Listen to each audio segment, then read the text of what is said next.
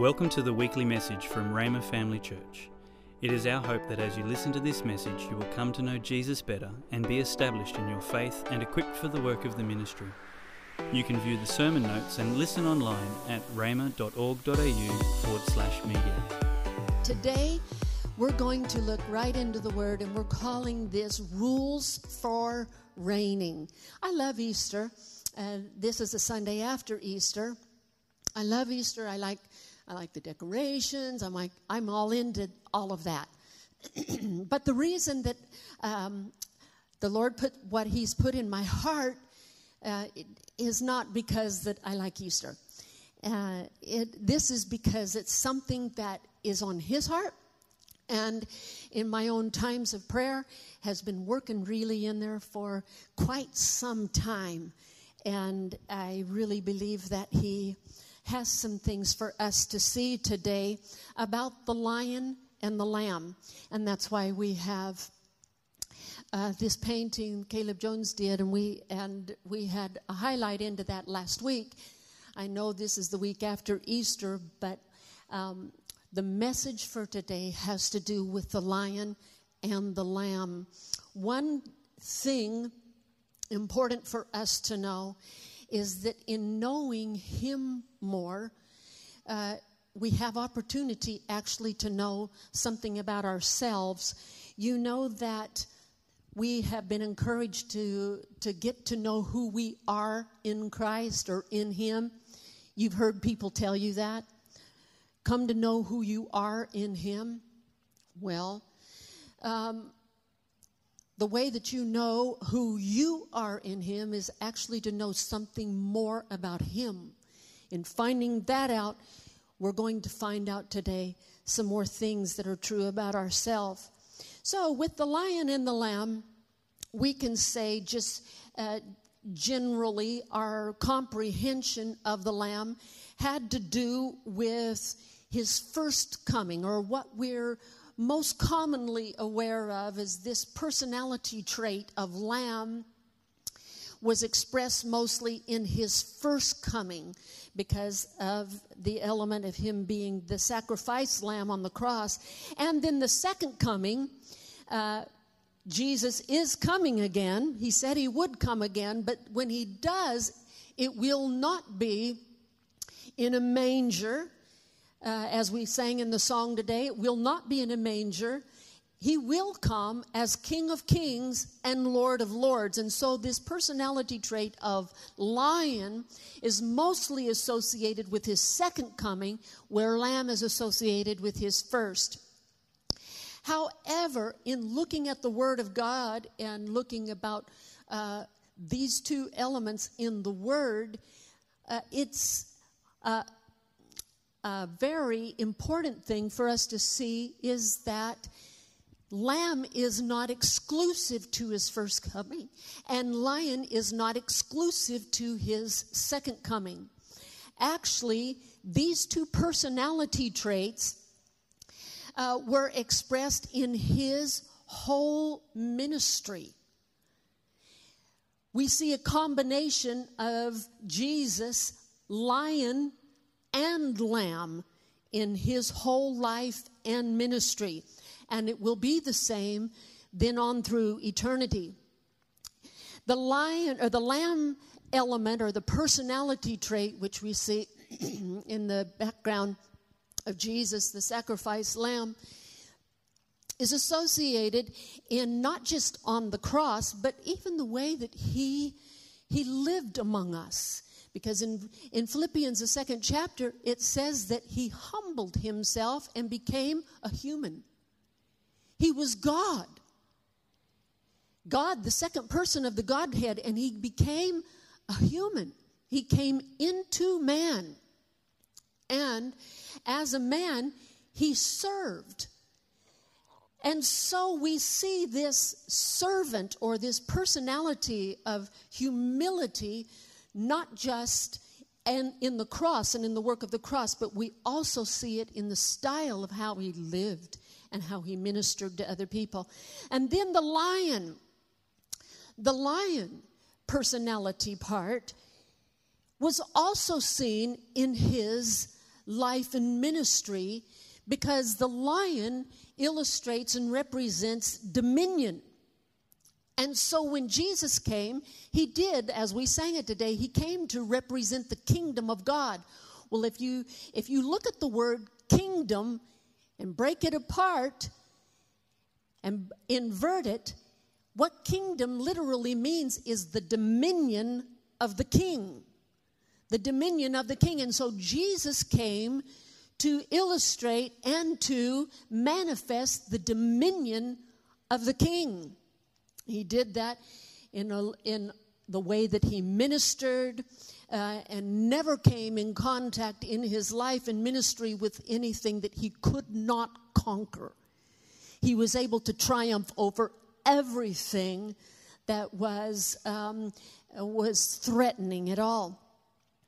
And so when we find our identity in Christ today, uh, we're going to be looking at how these two personality traits of authority and dominion have something to do with our Christianity, but not only that, but the lion, not only the lion, but also the lamb, the servant, the servanthood, and the humility that we see in the lamb. So let's go first to Romans 5th chapter and verse 17 and we're cutting into the middle of this verse of scripture so we can focus. It starts like this Those who receive abundance of grace and the gift of righteousness will reign in life through the one Jesus Christ. Where will they reign? Well, uh, there's verses of scripture that tells us that we will rule and reign with him in the next age, in the millennial age. Praise the Lord. But that's not what this verse of scripture says. It says they will reign when? In life. We reign in life. The human was made by the Creator to reign. We're hardwired to reign. When a, when a person, uh, through domination or through different things that have happened, have the boot on their neck or on their life, there's something in them that wants to get out of that. Why? We weren't made to be under dominion, we were made to reign. So let's look, let's break this verse of scripture down a little bit. To reign in life it highlights this element uh, of, of Jesus, the lion part, the reigning part of Jesus. So let's look at the two components in Romans 5:17 that this verse of scripture requires for reigning in life. The first one is grace, the abundance of grace. So the abundance of grace uh, we could say grace is not just God's, you know, his his warm thoughts about you, his smile upon you when he thinks about you. It's way more than that. The grace of God is operational power. It can transfigure. It's activated by faith, but the grace of God does many amazing things. And in salvation, it recreates your spirit. But in First Peter, the fifth chapter, in verse 5, it says that God resists the proud. Pride and God cannot coexist. There is, just like uh, if you've ever tried to stick uh, uh, magnets together, when you put the two north poles together or the two south poles together, you cannot do it. Did anybody here try, you know, when you first ever start discovering uh, magnets? You cannot get them to stick together. And it is so with God and pride. God resists the proud. But what does He do for the humble? He gives grace to the humble. God's power comes to the humble. And so, to receive grace, you have to receive it. You have to, through humility, not earning it, not grabbing it, not demanding it from God, not being power hungry. You have to receive grace. So that is one of the components for reigning in life is the abundance of grace. The second one though is the gift of righteousness. Now notice uh, if you'll go back to Romans the 5th chapter, please put that verse of scripture up. It doesn't say the award of righteousness. Righteousness is not achieved through winning it or earning it. You can't get the righteousness of God by anything you do other than just receiving it. The gift of righteousness. You don't compete for it. You have to have humility enough to receive the gift of righteousness. All right? So, these reigning uh, these reigning personality or this reigning personality trait actually depends on humility. It depends on the lamb type of personality. So, this lion here, you see, is known for his, in the forest of, in the jungle, of his dominance, of his prominence, and you look at him, and he is one of the most magnificent of all God's creatures. He's amazing. However, in Christianity or in Christ, this characteristic is actually dependent as well. The lion characteristic is dependent upon the lamb. It's actually rooted in the Lamb. And so today we're going to acknowledge a little bit more of the Lamb. Uh, before Easter, we were looking at the prayer of consecration and looked at the Garden of Gethsemane. And um, uh, I want to put up one of the statements that we looked at. True humility produces true boldness. True humility produces true boldness. Now that's true. In, in Proverbs, the 28th chapter, it says that the wicked flee when no one pursues, but the righteous are bold. They're bold as a lion. So, one of these components that help us to be able to reign in life is righteousness that is only achieved through humility. And so, true humility produces true boldness. Let's look at the, another statement. It says, To the degree that you humble, you come up into boldness. And we contrasted the difference between a, a different kind of a boldness uh, that the world knows that's brass and arrogant and, and crass and defiant. That can be bold, but that is not Christ boldness. Jesus was known for boldness. He was known in his life and ministry for this lion quality about him. People that listened to him teach said, We've never heard anybody teach with this kind of authority. But here's this statement again to the degree that you humble, you come up into boldness. Anybody jump on a trampoline? You've been experienced that the harder you jump or the lower you go, the higher you come up.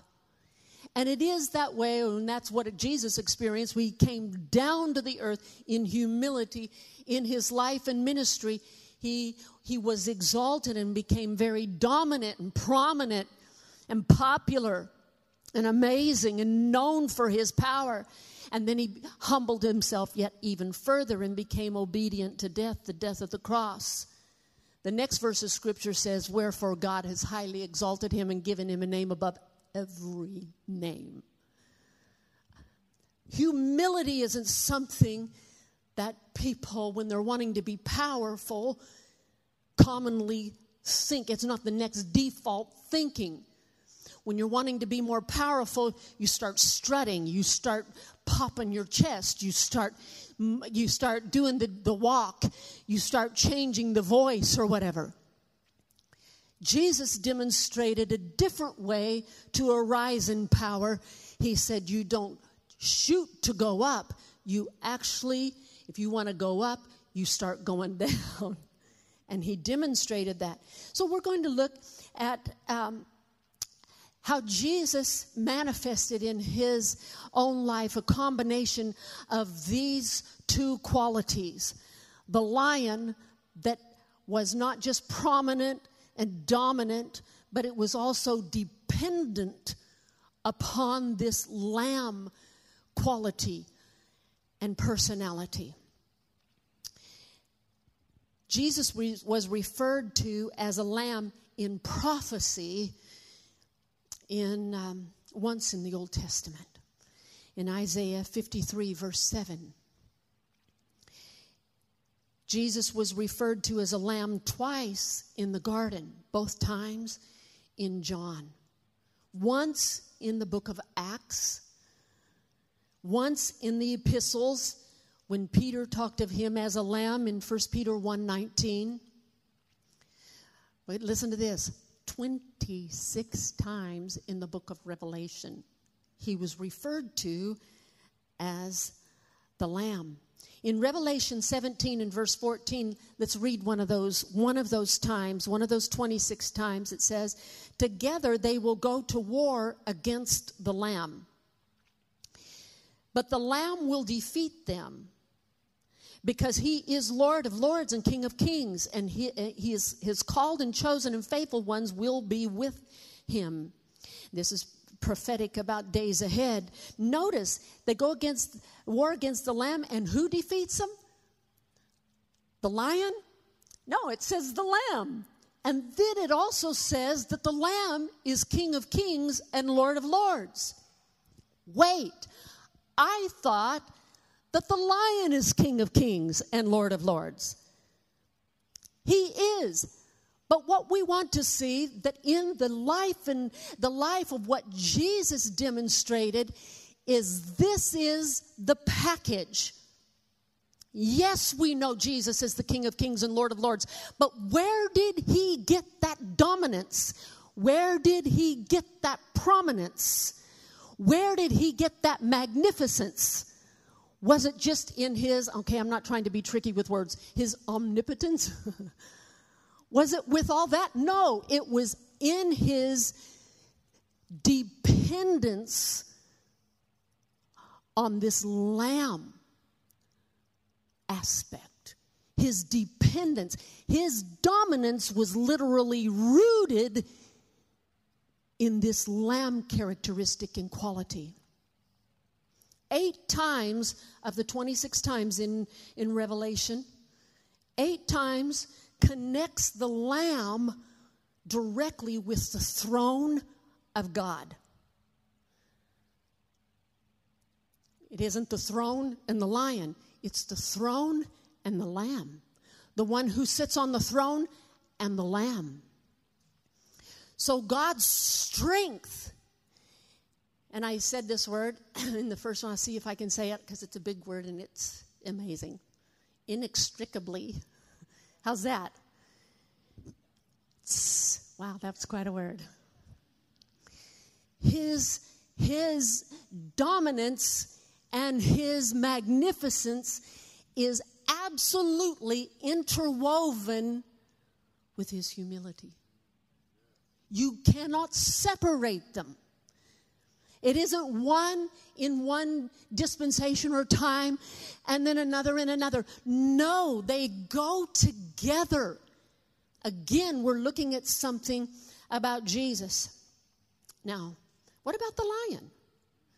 In Genesis 49 and verse 9 and 10, the lion was given to the tribe of Judah as their symbol. As their, uh, from the father Judah uh, was one of the sons of Israel. Judah, uh, there are 12 sons. Judah was one, and the symbol for him was lion. Jesus actually, generations later, came through that tribe, that lion tribe. Okay?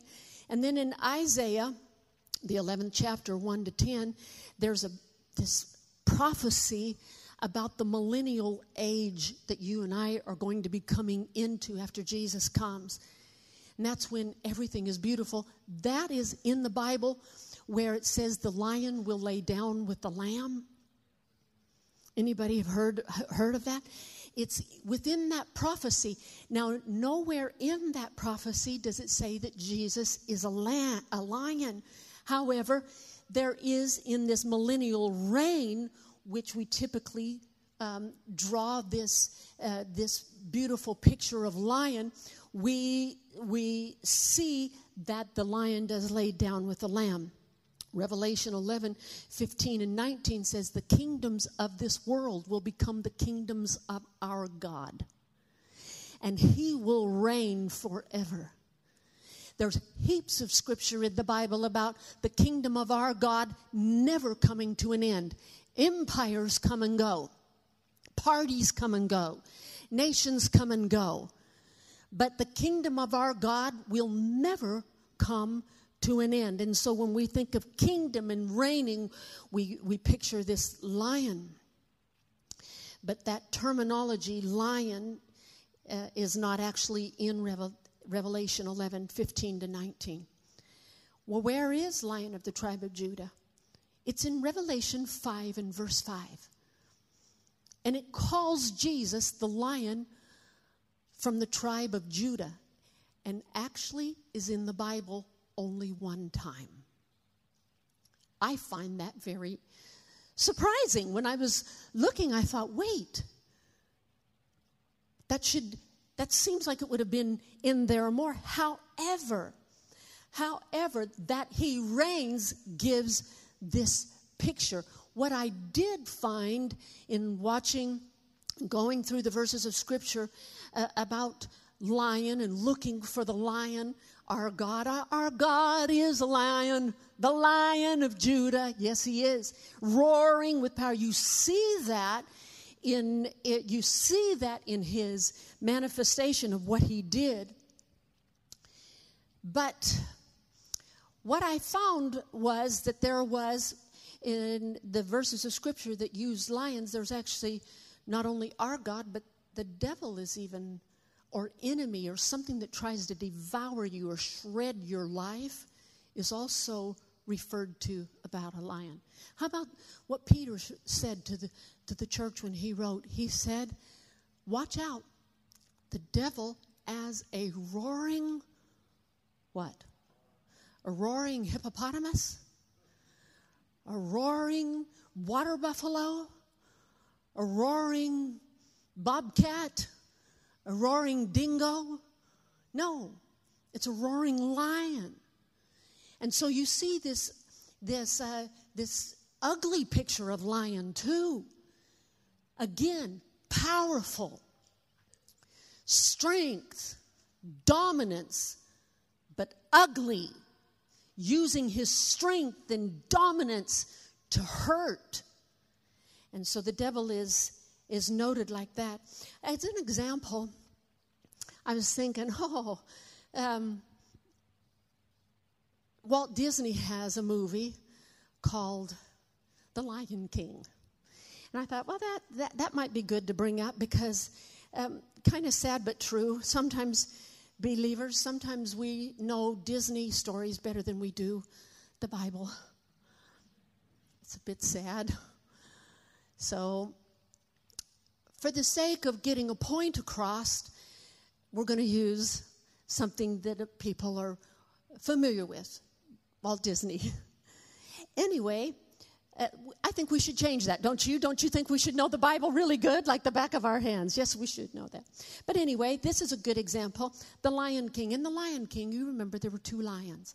There was Mufasa, he had that amazing voice that um, and he had come to um, he was the king um, he came to it by right he had a brother who had a nasty attitude that always felt like he should have what Mufasa had and going back to the story through the story of where uh, where Scar got his scar um, he didn't, he, his name wasn't always Scar. His father had named him a proper name.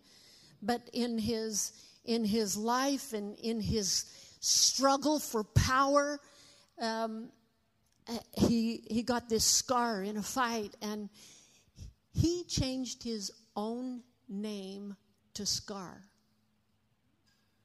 because he wanted his identity to always remind himself and everybody else that he was a victim. That's interesting, isn't it? It's way he identified himself.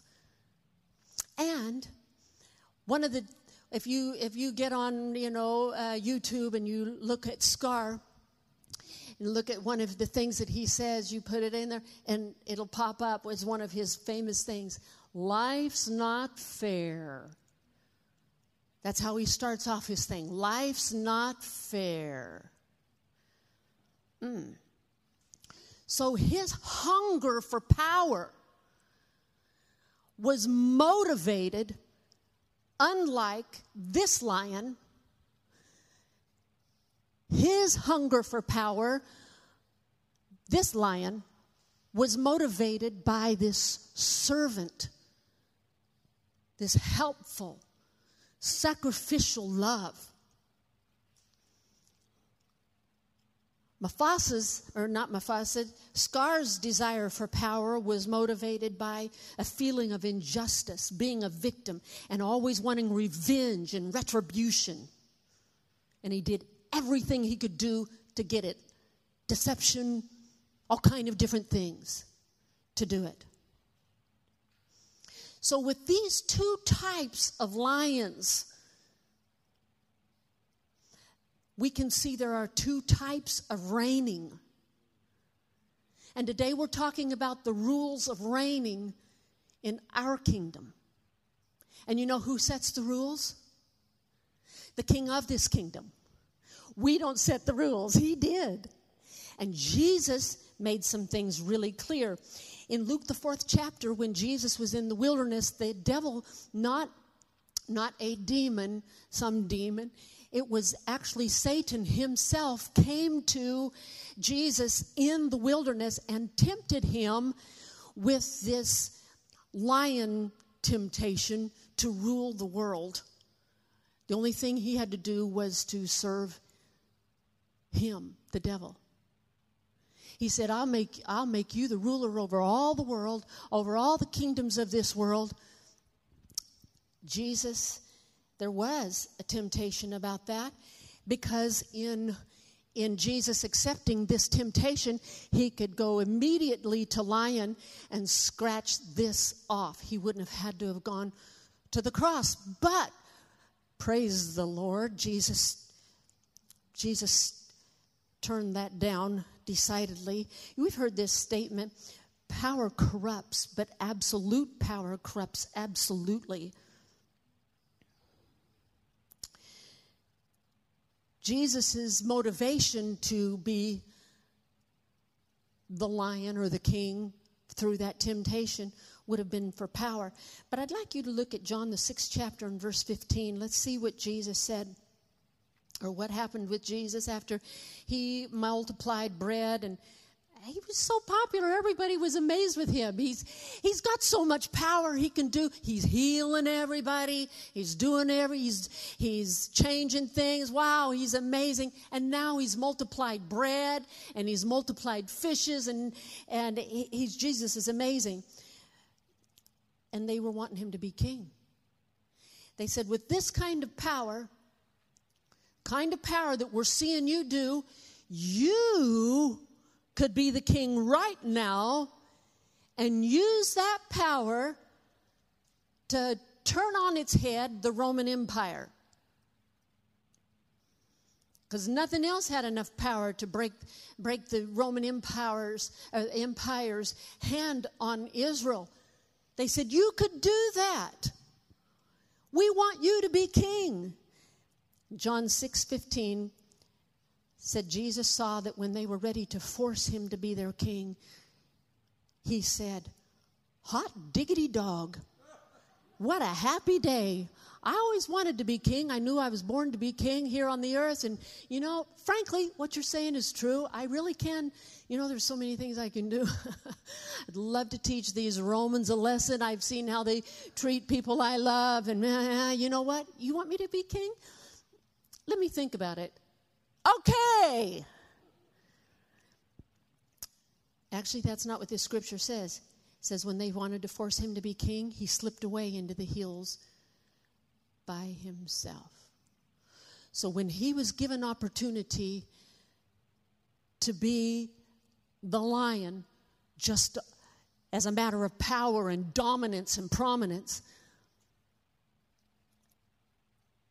he reverted to this other characteristic of lamb. He went alone into the hills because Jesus said this.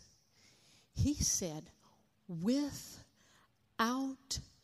him, he's talking about his father, I can do nothing.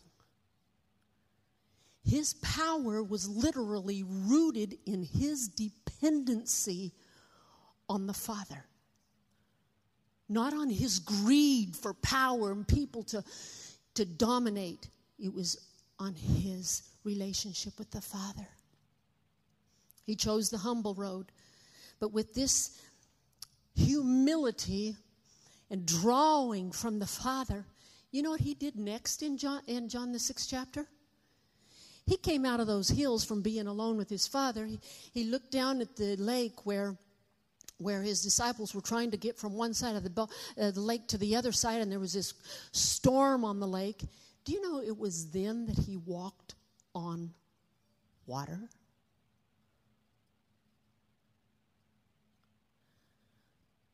I tell you, there's no, there's no emperor, there's no leader, there's no prime minister, there's no president that has ever had the dominion over nature. He submitted, he stayed, his lion like qualities stayed submitted as a lamb. And the lion depended on the lamb instead of the lamb depending on the lion. Jesus' goal was not to defeat Rome. His disciples' desire was for him to defeat Rome. That was the biggest thing that they could think of. Their biggest enemy was Rome. Jesus knew there were bigger enemies than Rome. His goal was never to defeat Rome. He never even talked about Rome.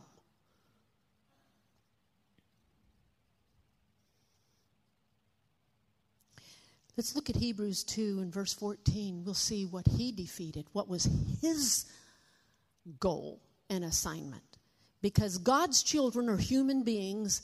This is uh, Hebrews 2 in verse 14. Because God's children are human beings made of flesh and blood, the Son also became flesh and blood. For only as a human being could he die.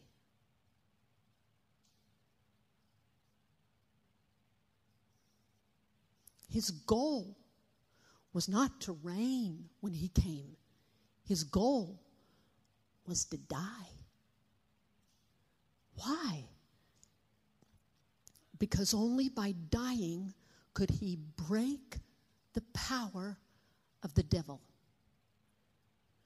who had the power of death only in this way. That, that, that's a bigger power than just Roman tyranny.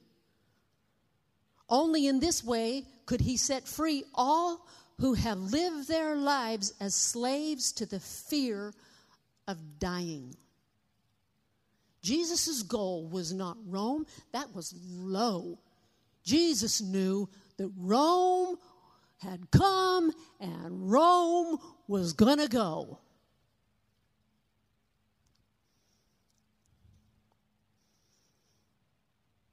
Other armies could defeat Rome.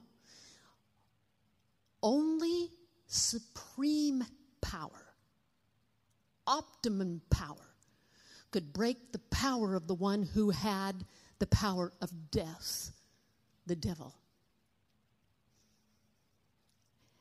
How could Jesus access that kind of dominion over the devil? It was by being and going as low as possible towards the Lamb. Not just serving us, not just being kind and lifting us up in the way that He lived. No, it was by dying. Now, at the, the Last Supper, you know, we, we celebrate every, every church day, we celebrate the Lord's Supper. But uh, that night that that happened, there are some events that happened in the night that if you read the Gospels, uh, each writer of the four Gospels may put them in a different order, but these elements are all within that evening of what happened was a supper. They had a supper together, but in that supper there was com- what we call communion the wine and the bread. In that supper, or during that time, Jesus said that one of the people were going to, one of his mates were going to betray him. But then there was something else that happened that night, too. His disciples got into a fight with each other. at the table. Anybody have fights at your table? Yeah, well, Jesus had one there too. So they were fighting. His he, his mates were fighting, uh, and well, you know what they were fighting about? Who was going to be the greatest? They thought Jesus was going to, you know, it was right. They've just done this triumphal entry into into Jerusalem, they were thinking he was going to, it was just a matter of moments or hours or days till Jesus trounced the Romans. And they were going, choose me, choose me. I want to be the, I want to be the best in the kingdom. And this is what Jesus said to break up the fight. He said, the, the way the kingdoms of this world work, he said, you know, there's the, the you know, this higher echelon. And, then he said this he said, But among you, guys, this is from Jesus. He said, It's going to be different. We don't do that. He said, starting in verse 24, Luke 22 24, those who are the greatest among you should take the lowest rank, and the leader should be like a servant. Who is more important, the one who sits at the table or the one who serves? And then Jesus answered his own question. He said, The one who sits at the table, of course. And then he changed and made the rules. He said, But not here. Generally, the big guy sits at the table, everybody serves him, but not here. He said, I am among you as one who serves.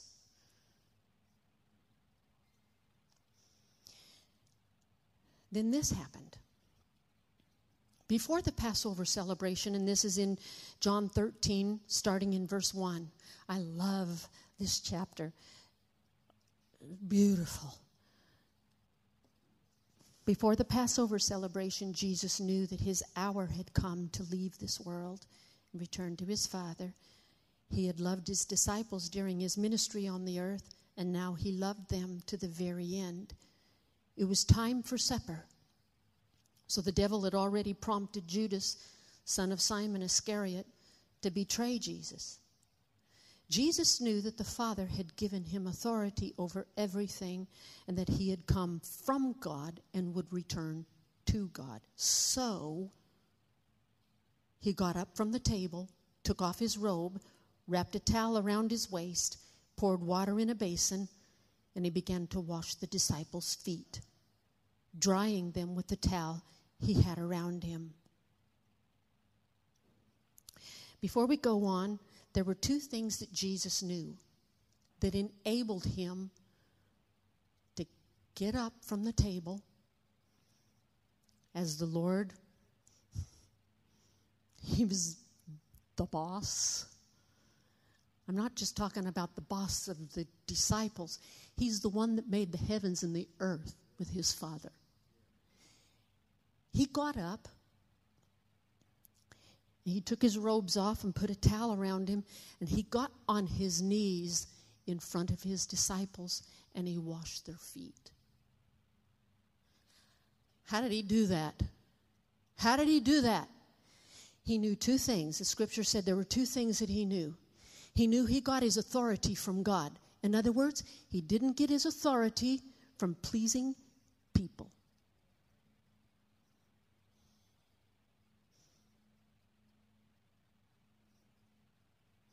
He got his authority by total dependency on his Father. Not of just being the lion, the tough guy. No. His toughness came from submission to his Father.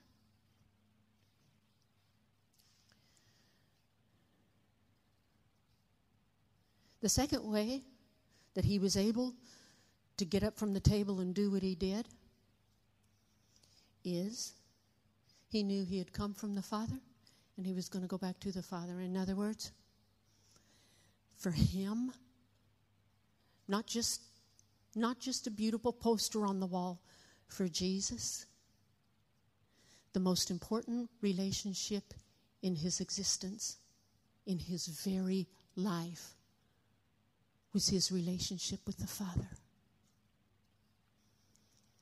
Please remember when we're talking about Jesus, we're not just exclusively talking only about him because we find identity, we find the rules for reigning and how he did it.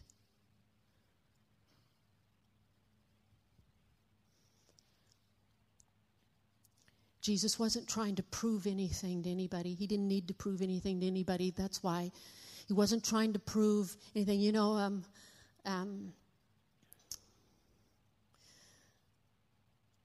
Mitch and Anna have two dogs. Two. They got two puppies. They could have just had one. Why? Two. They're amazing. And they won't get they can't think of any either of them that they would want to get rid of. So here we are. Two German shepherds slash Australian cattle dog. They are serious animals that dislocate your shoulders when you try to walk them. They're amazing. And you know something that I, I, I really, really like these little guys that are getting bigger all the time. And I'm practicing my grandmother's skills. I've got new toys for them that they haven't, e- I haven't even gotten out of the package when they come to visit me again. Just, it's all happening. It's just all happening. I reckon I need some people in my life. Do you reckon so? but anyway, I'm practicing on these dogs. You know, they're constantly at each other. They're just constantly at each other, trying to see which one is the is the is the bigger of the dogs, is the more dominant of the dogs biting on each other, wrestling each other down. And I was looking at Leela the other day, the, and Nala is actually the bigger one of the two, but Leela had her front paws on top of Nala's shoulders and just looking at her.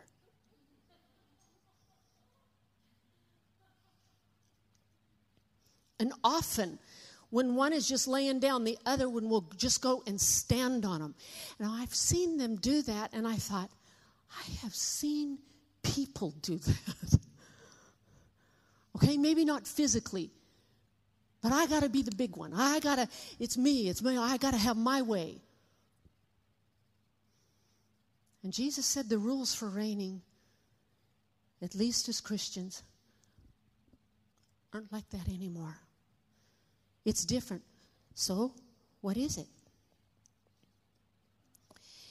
In, in, we're going to finish this experience in John 13, 1. After washing their feet, John 13, verse 1, after washing their feet, he put on his robe again and he sat down and asked, Do you understand what I was doing. That statement of Jesus has always stood out to me. In other translations, most of them, it says, Do you understand what I have done to you?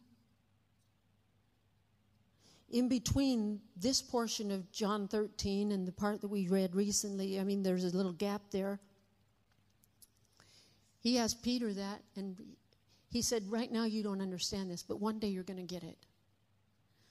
I just, I just claim that. Dear Lord Jesus, help us get this. Help us get this.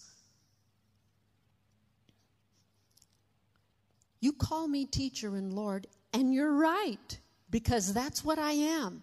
And since I, your Lord and teacher, have washed your feet, you ought to wash each other's feet.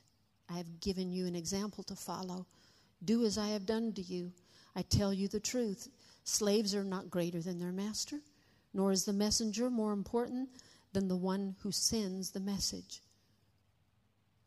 Now that you know these things, God will bless you. Do them. Do it. we're not going to dive into what all foot washing means. I, I did some study on, you know, what cultural foot washing was back in those days, and it's all really interesting. But we want to get the message of what Jesus was trying to get across.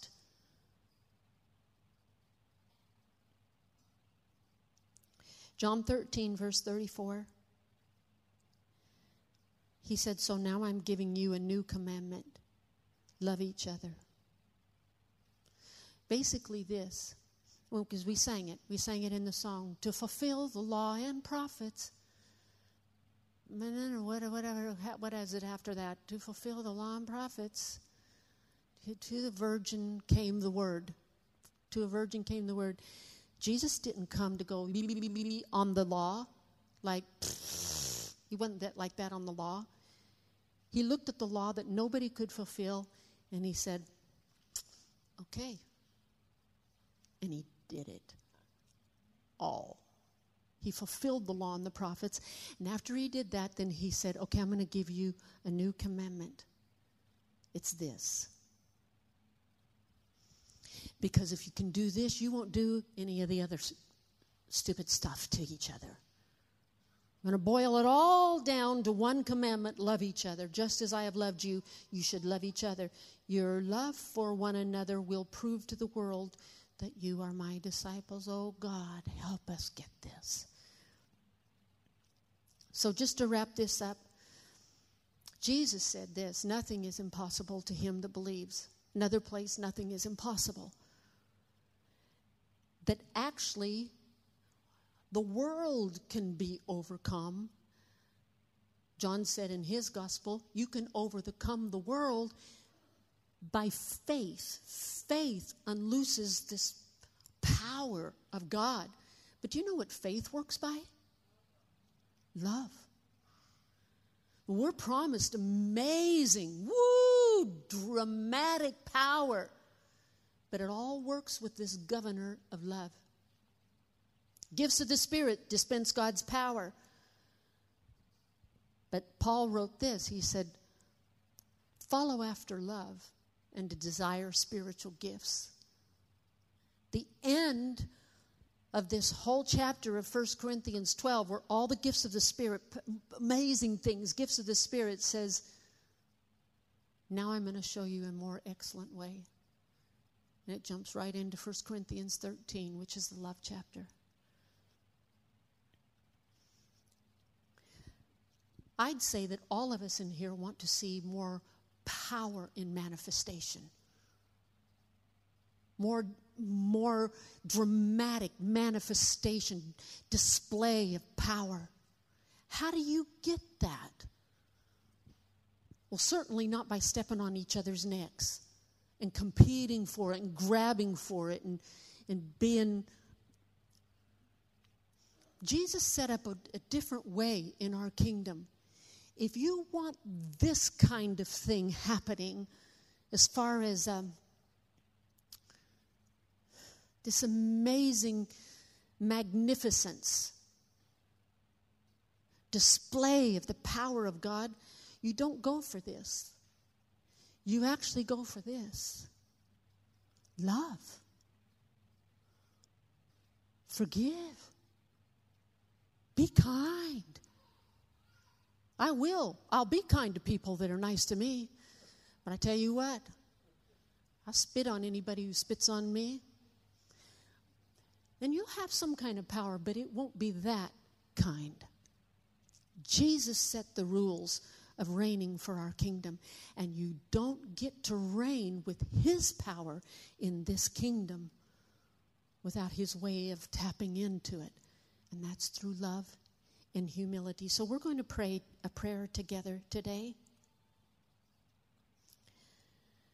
Ephesians 3, verse 14. Paul prayed a prayer for the whole church there in Ephesus, and we're going to pray this same prayer. Can we do it? I'd like you to pray it out loud. Don't, don't think it. Let your mouth. Now, it takes humility to do that, but go ahead and, and, and say it. You don't have to holler it, just pray it. In verse 14, let's start. When I think of all of this, I fall to my knees and pray to the Father, the creator of everything in heaven and on earth. I pray that from his glorious, unlimited resources, he will empower you with inner strength through his Spirit. Then Christ will make his home in your hearts as you trust in him your roots will grow down into God's love and keep you strong. And may you have the power to understand, as God's people should, how wide, how long, how high, and how deep His love is. May you experience the love of Christ, though it is too great to fully understand. Then you will be made complete with all the fullness of life and power that comes from God. Now, all glory to God who is able, through his mighty power, at work within us to accomplish infinitely more than we might ask or think. Glory to him in the church and in Christ Jesus throughout all generations, forever and ever. Amen. I'm going to pray in just a moment. But I just want to give you an opportunity. If you don't, if you've never experienced the love of the Lamb, it's actually to be experienced. He does love everybody. But all you need to do to experience His love is be humble enough to receive it. To be humble enough to say to the Lamb, I need you. You died for me, and I accept it. Just, just humility. And when that happens, when you accept it, power, grace power comes in you. Makes you a child of God. You know, you can never do enough good things to become a child of God. But grace will make you one just if you humble yourself. Can we pray? I'd like everybody to join me in this prayer because we're going to give opportunity if you want Jesus, the Lamb that He is, to be yours. Then pray this prayer. And I want to invite those that are watching online to do the same. Dear Heavenly Father, thank you for your love for me and for sending Jesus to not just conquer, but to be a lamb, to take my sins and take my punishment for those sins. Jesus, thank you for doing that. I believe it. And I believe God raised you from the dead. And today I'm saying, I want you. I need you. I need a Savior. Come into my heart and be my Lord. Amen. Praise the Lord. If you prayed that prayer for the first time, you can go uh, right up here to the front. There'll be a, uh, some people that can pray with you. If you're sitting with somebody, say, you know what, I prayed that prayer. If you're sitting by somebody who uh, prayed that prayer today, maybe for the first time, and you know, so why don't you uh, why don't you instigate a conversation and say, did you just pray that prayer? Because we want to help you get to the next step, and we have a next step stations too. We want you to have that beautiful relationship with the Father that Jesus has. So we want you to do the next step. And also, you can go online uh, to our website and uh, click on next steps. And then from there, you can see a thing that says, How can I know God? You can. So click on there, and there'll be some wonderful information for you. Also, tonight, Jesus is healing people right here at 6 o'clock. You can come. And um, so we have that tonight happening. God bless you. Guys, there are rules for reigning. Let's reign this week. Let's let love reign in our heart. We don't have to try and break a sweat on trying to be the lion. Let's just be, go for that hum, humble lamb. Love people. And watch, watch how that lion manifests in your life. Praise the Lord. God bless you. Have a really good week. If you would like more information or resources on this or other topics, or if you would like to sow into this ministry financially to help us share messages just like this one each week, please visit our website at rhema.org.au